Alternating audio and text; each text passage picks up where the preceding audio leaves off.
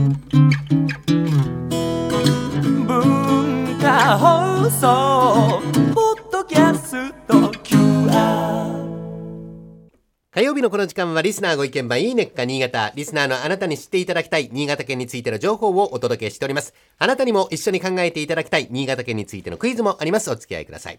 先週と今週は新潟の地酒をテーマにお送りしています。今日は世界に誇る日本酒。和食がユネスコ国連教育科学文化機関の無形文化遺産に登録されたことに伴いまして、日本酒への注目度も高まっております。欧米での市場は目覚ましく広がりまして、2013年には日本酒の輸出額が初めて100億円を超えたんですね。新潟県の日本酒蔵も、えー他の県同様に積極的に海外市場に進出して高い評価を得ております。今日は新潟の日本酒グローバル化のお話です。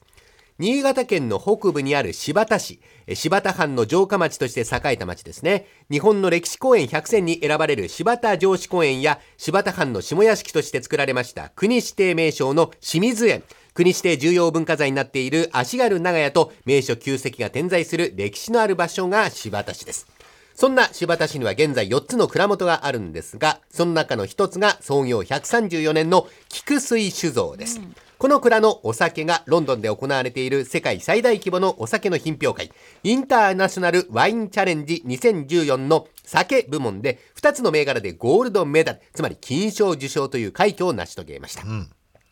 全部で725点の出品の中から栄養を手にした背景には日々の努力と時代のニーズに合わせて進化する姿勢があるんです。菊水酒造現在瓶に代わる日本酒の容器としてスマートパウチを採用した商品も販売しております。あのハウスワインなどで目にされた方もいらっしゃるかもしれませんがフィルムの容器とそれからコック式スパウト、まあ、蛇口みたいなもんですかね、これを組み合わせましたワンタッチ操作で酒を注ぐことができる容器ですね、あの一升瓶は冷蔵庫に入らない。今の食卓には合わないかもしれないと考えた結果フランスワインをヒントに採用に踏み切って新たなファン層を獲得しているそうです。今菊水の辛口このスマートパウチがあるんですけれども、れ冷蔵庫には入りそう、1500ミリリットルこれじゃあ一升瓶一本分ぐらいあるっていうことかな？そういうことになりますかね。はい。これ減ったら減った分だけちっちゃくなるし、入りますね。冷蔵庫入りますね、うん。そはい。のままでも入る使いやすそうですポテトサラダの真空真空パックみたいに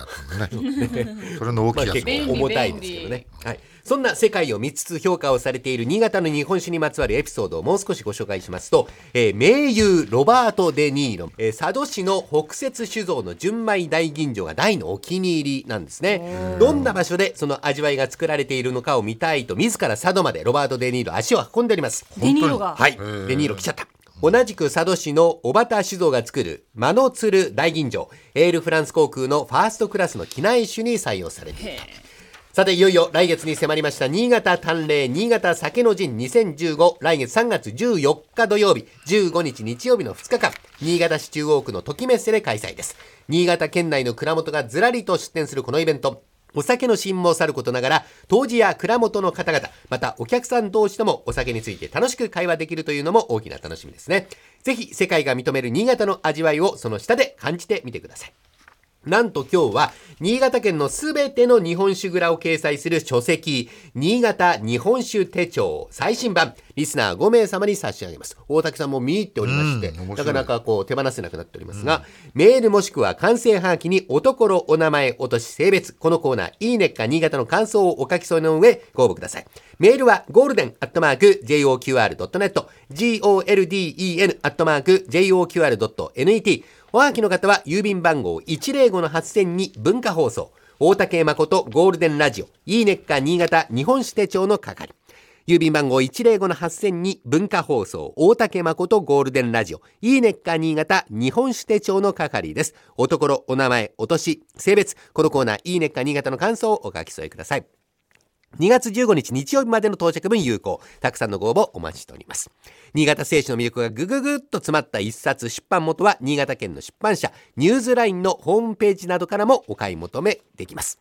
ではクイズに参りましょう。え今日は新発田市にある月岡温泉に関するクイズ。え月岡温泉は日本屈指の硫黄成分を含んでいて美人の湯としても有名なんですね、月岡温泉のその始まりの歴史についての出題です、え新発田市にある月岡温泉大正4年に掘り当てられました。その時掘り当てた事業者は温泉を掘り当てたのにひどくがっかりしたという出来事がありました、ではこの月岡温泉を掘り当てた当事者がもともと探していたもの何だったのか何を掘り当てたいと思って探していたの。か分かっちゃった。分かっちゃった？真鍋さん分かっちゃったとおっしゃったんで大竹さんからお答えを聞いていきましょまあ新潟だしね、はい。まあお酒の話だしね、うはいやっぱ美味しい水を探してたんじゃないかね地下水水の地下水ですね。はい。大竹さんは地下水とお答えになりました。それではお待たせをいたしました。真鍋かおりさん正解発表をお願いします、はい。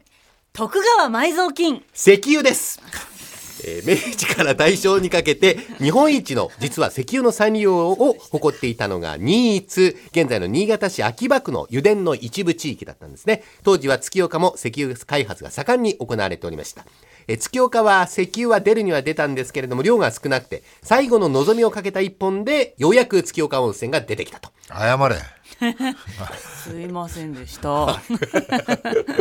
ってません。なんで分かったってんだ、い。分かってねえんだねえか、えーその後、石油事業者の一人が温泉の効能を生かして温泉場を建設したことが今の月岡温泉のルーツということなんですね。はい。歴史のある月岡温泉開場100年をお開湯、湯が開いて100年を迎えて一層の賑わいを見せております。あのね分かったって言われるとね、はい。相当ダメージあるんだよ俺。俺は分かってないぞ。ダメージ受けたんですね、はい。ガラスハートだったんです温泉ガラスハートだったって分かったって言われちゃったら。はい、俺は分かってないとどういうことだ。温泉街には新潟全酒造の名酒を集めたプレミアム酒蔵などの施設がありましてお酒と温泉一緒に楽しめます。月岡温泉への旅行は新潟県東京観光センター電話。東京0357717755東京035771 7755こちらまでお問い合わせください、えーまだ寒い日続きますけれどもね温泉とお酒をぜひ楽しむ旅行かれてみてください、えー今週は新潟の地酒ご紹介しました。来週以降もこの時間は新潟県の情報をお伝えしていきます。楽しみにしていてください。この時間はリスナーご意見番いいねっか新潟をお届けしました。